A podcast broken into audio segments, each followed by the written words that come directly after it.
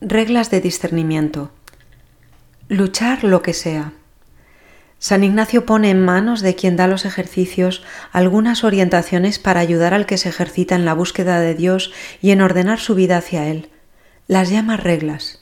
Entre ellas están las denominadas de modo abreviado reglas de discernimiento de espíritus son un precioso manual práctico para identificar los diversos estados de ánimo por los que pasa el alma y para interpretar su significado espiritual.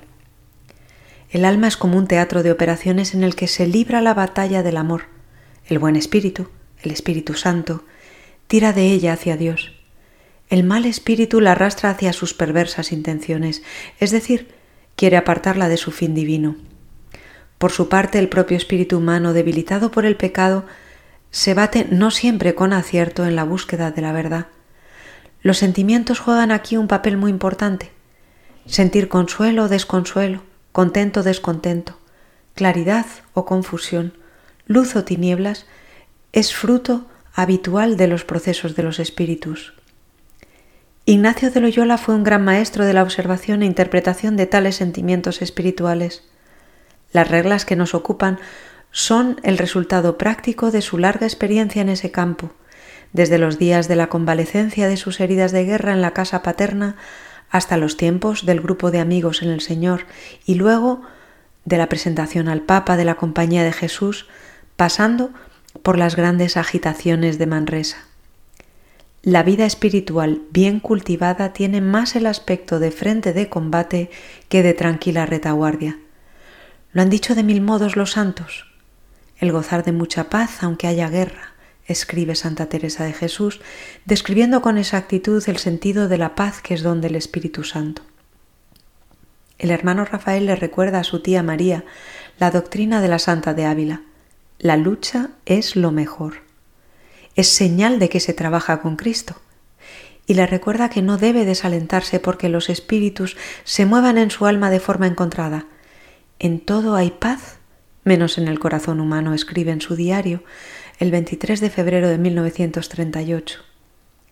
Mi vida es una continua mudanza de desolaciones y de consuelo, dice tres días más tarde.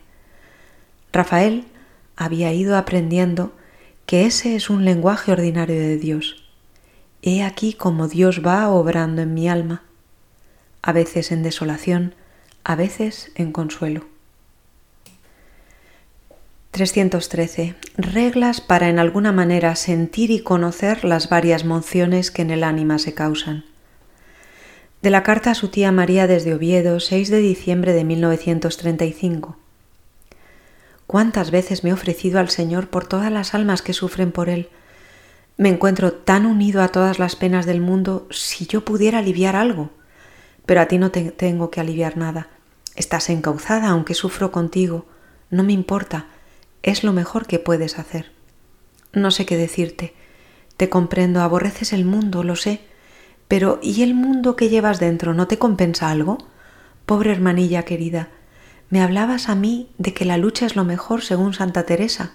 Pues lo mismo te digo y también me lo digo a mí. Vamos a luchar lo que sea y como sea. En mi cuaderno, 8 de diciembre de 1936. En este cuaderno verás de todo, flaquezas y virtudes, angustias y alegrías. Entre líneas leerás días claros y días nublados, calmas y tempestades, pero todo eso es un alma y mucho más. Todo eso es necesario para el orden de la vida, bien sea vida material o espiritual. Y como aquí en la trapa lo material es muy poco variado, es la vida interior la que se desarrolla con ímpetus a veces desconocidos. El trapense que no pierde su tiempo no puede por menos de muchas veces maravillarse al ver la obra que Dios va haciendo en su alma. Haya en su vida interior rincones desconocidos a simple vista, pero que en el silencio y en la oración salen a flote. Leerás muchas cosas que ya sabes, quizás sea un pesado, de todo habrá, menos buena literatura y perfección. No importa, con tal que haya sencillez y buen deseo, y créeme, ese lo hay.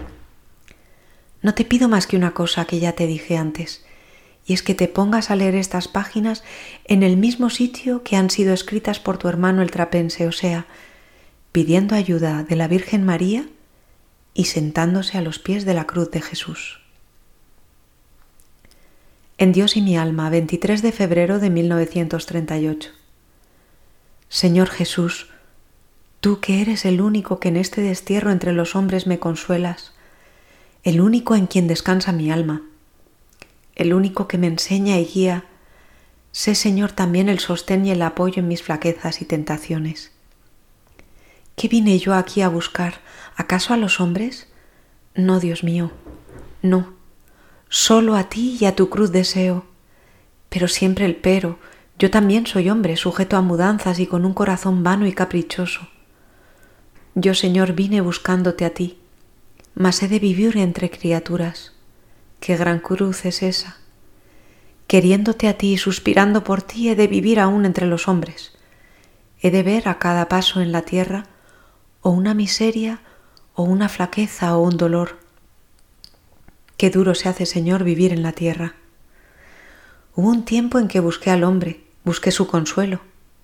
Busqué a Dios en la criatura, vana ilusión. ¿Cuánto me ha hecho sufrir? Ya no espero nada de los hombres que me pueden dar.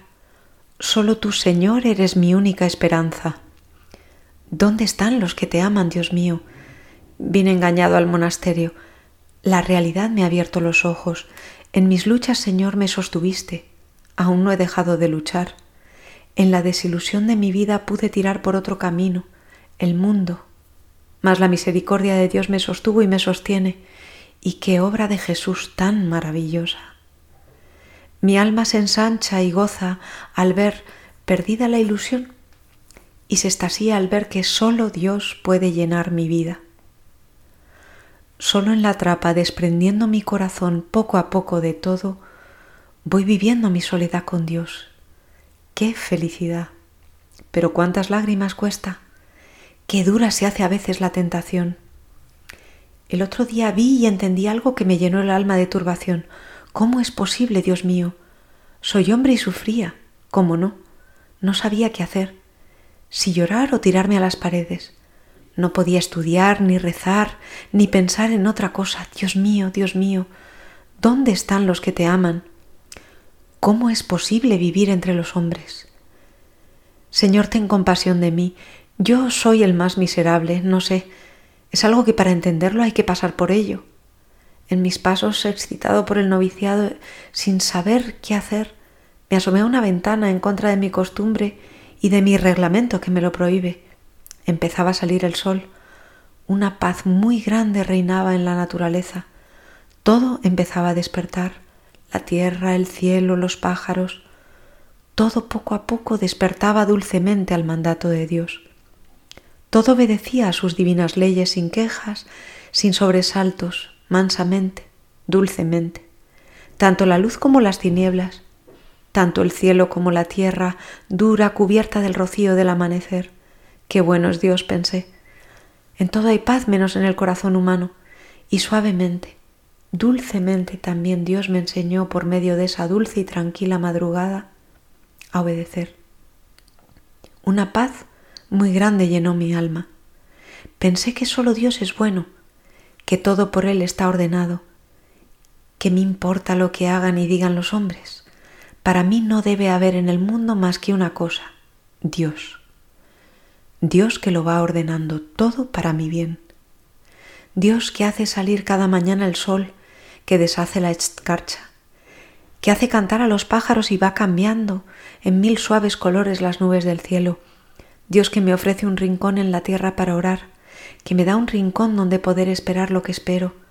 Dios tan bueno conmigo, que en el silencio me habla al corazón y me va enseñando poco a poco, quizás con lágrimas, siempre con cruz, a desprenderme de las criaturas, a no buscar la perfección más que en Él, a mostrarme a María y decirme, He aquí la única criatura perfecta. En ella encontrarás el amor y la caridad que no encuentras en los hombres. ¿De qué te quejas, hermano Rafael? Amarme a mí. Sufre conmigo, soy Jesús. Ah, Virgen María, he aquí la gran misericordia de Dios He aquí cómo Dios va obrando en mi alma, a veces en la desolación, a veces en el consuelo, pero siempre para enseñarme que solo en Él tengo que poner mi corazón, que solo en Él he de vivir, que solo a Él he de amar, de querer, esperar, en pura fe, sin consuelo ni ayuda de criatura humana. Qué felicidad, Madre mía, cuánto le tengo que agradecer a Dios. Qué bueno es Jesús. Cuando dejé de mirar el cielo desde la ventana del noviciado pensé, el Señor saca bienes de los males. Si alguien me hubiera visto habría pensado, un novicio que pierde el tiempo. ¿Acaso es perder el tiempo adorar entrañablemente a Dios? Pasó la tentación, la turbación y con ella dejé de pensar en lo que había oído y haciendo un acto de unión con la voluntad divina, cosa que hago siempre que me acuerdo, Bajé a la iglesia a oír la Santa Misa y desde allí, a los pies del sagrario, elevé mi corazón a Dios y a la Santísima Madre y se lo ofrecí, para que Él lo siguiera limpiando y haciendo con Él lo que quisiera. Qué grande es la misericordia de Dios, que bien comprendo aquellas palabras, no recuerdo de dónde, que dicen, lo llevó a la soledad y allí le habló al corazón. Solo tú, Dios mío, solo tú. En Dios y mi alma, 26 de febrero de 1938. Bendito sea el Señor, gran paz proporciona a mi alma cualquier insinuación que Él me manifieste después de una tentación o una prueba. Un buen pensamiento, una palabra leída al azar en un libro, una frase del Evangelio basta para deshacer mis tinieblas y llenar mi alma de luz. Bendito sea Dios, mil y mil veces bendito por su siervo Rafael, que no sabe cómo agradecer tanto beneficio y solo quisiera abismarse en su nada para glorificar la grandeza del Señor. Mi vida es una continua mudanza de desolaciones y de consuelos. Aquellas son tristezas y penas a veces muy hondas, pensamientos que me turban, tentaciones que me hacen sufrir. Los consuelos son lo mismo pero al revés, alegrías interiores desconocidas, ansias de padecer y amor a la cruz de Jesús, que llenan mi alma de paz y sosiego en medio de mi soledad y mis dolores, que no cambiaría por nada del mundo. He aquí un ejemplo reciente. El otro día todo lo veía negro, mi vida oscura y encerrada en la enfermería, sin sol, sin luz, sin nada que le ayudara a soportar la carga que Dios ha echado encima de mí enfermedad, silencio, abandono, no sé. Mi alma sufría mucho. El recuerdo del mundo, la libertad, me abrumaba. Mis pensamientos eran tristes, lóbregos, me veía sin amor a Dios, olvidado de los hombres, sin fe y sin luz. Me pesaba el hábito. Tenía frío y sueño, no sé, todo se juntaba. La oscuridad de la iglesia me entristecía, miraba al sagrario y nadie me decía me veía muerto en vida, me veía encerrado en el monasterio, como el muerto en el sepulcro. Peor que en el sepulcro, pues en este por lo menos se descansa. En fin, estos eran mis pensamientos el otro día antes de recibir al Señor en la comunión. La idea de que estaba sepultado en vida me obsesionaba, me enloquecía. El demonio se empeñaba en hacerme padecer con el recuerdo del mundo, de la luz, de la libertad y me insinuaba la alegría de vivir. Los monjes me parecían almas en pena que también eran muertos vivos, que sufrían el encierro del sepulcro. Bueno, no sé explicarme. Hubiera querido en aquellos momentos morir de vedas, pero por no sufrir. Vi después, era tentación. Con el alma en este estado me acerqué a recibir al Señor. Acababa de ponerme de rodillas, con deseos de pedirle a Jesús sosiego para mi espíritu cuando sentí un fervor muy grande y un amor inmenso a Jesús, y un olvido absoluto de todos mis anteriores pensamientos, al recordar unas palabras que yo creo que Jesús inspiró en aquel momento y que me decían, yo soy la resurrección y la vida. ¿Para qué expresar lo que mi alma se consoló? Casi lloraba de alegría al verme a los pies de Jesús enterrado en vida. Mis manos apretaban el crucifijo y mi corazón hubiera querido morir, pero ahora por amor a Jesús, por amor a la verdadera vida, a la verdadera libertad. Hubiera querido morir de rodillas abrazado a la cruz, amando la voluntad de Dios, amando mi enfermedad, mi encierro, mi silencio, mi oscuridad, mi soledad, amando mis dolores, que en un momento de luz y con una chispita de amor de Dios tan pronto se olvidan. Qué pequeño me parecía todo, el mundo con sus criaturas, qué insignificante mi vida con tantos y tan pueriles cuidados, qué insignificantes los intereses humanos, el monasterio qué pequeño con sus monjes, en fin, como desaparecía todo ante la inmensa bondad de un Dios que se abate hasta mí para decirme ¿Por qué sufres? Yo soy la salud, yo soy la vida, ¿qué buscas aquí? Ah, buen Jesús, si los hombres supieran lo que es amarte en la cruz, si los hombres sospecharan lo que es renunciar a todo por ti, cuánta alegría vivir sin voluntad. Qué tesoro tan grande es el no ser nada ni nadie, el último.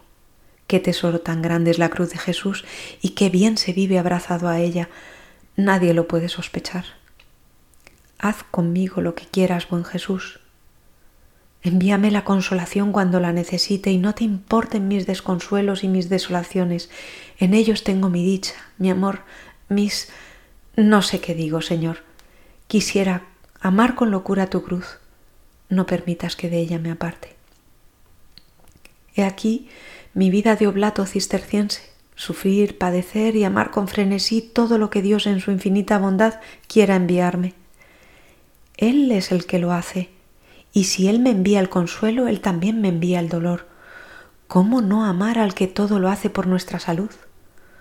¿Cómo no volverse loco de alegría al ver que es Dios quien nos envía la cruz? ¿Cómo no adorar hasta morir esa bendita cruz que es nuestra única salud, resurrección y vida? No sé, si sigo escribiendo me pierdo. Solo puedo decir que en el amor a la cruz de Cristo he encontrado la verdadera felicidad y soy absolutamente feliz como nadie puede sospechar. Cuando me abrazo a la ensangrentada cruz y veo que Jesús me quiere y que María también me quiere a pesar de mis miserias, de mis negligencias, de mis pecados, pero yo no tengo importancia. Solo Dios. De la carta a su tía María desde Oviedo 29 de diciembre de 1935 cuánto me alegra tu disposición de ánimo. No te preocupes de las borrascas ni de las tormentas. ¿No tienes a María? Claro que lo más fácil es una vida tranquila sin ofender a Dios y sin complicaciones, como tú dices. ¿Pero acaso las tienes? ¿Es tan complicado el amar a Dios? Por favor, hermanilla, ¿cómo es posible vivir tranquilo teniendo lo que tenemos? No, no es posible. El amor a Dios no podemos dejarlo quieto siempre más, siempre más. No dejar la lucha aunque nos cueste. Ya llegará el día en que verdaderamente tengamos ese amor de quietud, pero ese día será en el cielo. Mientras tanto, no busquemos tranquilidad, no nos paremos y sigamos adelante, luchando con nosotros mismos para desterrar ese yo que tanto daño nos hace. Amemos a Dios siempre más no nos contentemos con poco. ¿Y si un día ardemos, no es eso lo que buscamos? Vamos a seguir a Jesús. Vamos a seguir sus pasos. Y Jesús no descansó y a un muerto le dieron una lanzada. Ya sé que me dirás, pues te conozco, pero si yo con muy poquito me basta, y con una amiguita estoy contenta. Sí, hermanilla, sí, una amiguita al principio, pero luego no te bastará todo el pan. No pongas obstáculos al Señor. Déjale hacer. No creas que es soberbia o falta de humildad el pretender su amor, pero su amor a raudales, a torrentes, hasta quedar deshechos. Lo otro es más cómodo, es más fácil, quizás más consolador, pero no busquemos la consolación. Ya la tendremos al fin, y mientras tanto seamos generosos, abramos el corazón a Dios sin reservas y sin escondites, que entre Él y María y que haga lo que quiera con nosotros. Si sufrir, sufrir. Si gozar, gozar. ¿Qué más da? Dios es inmenso y nosotros nada.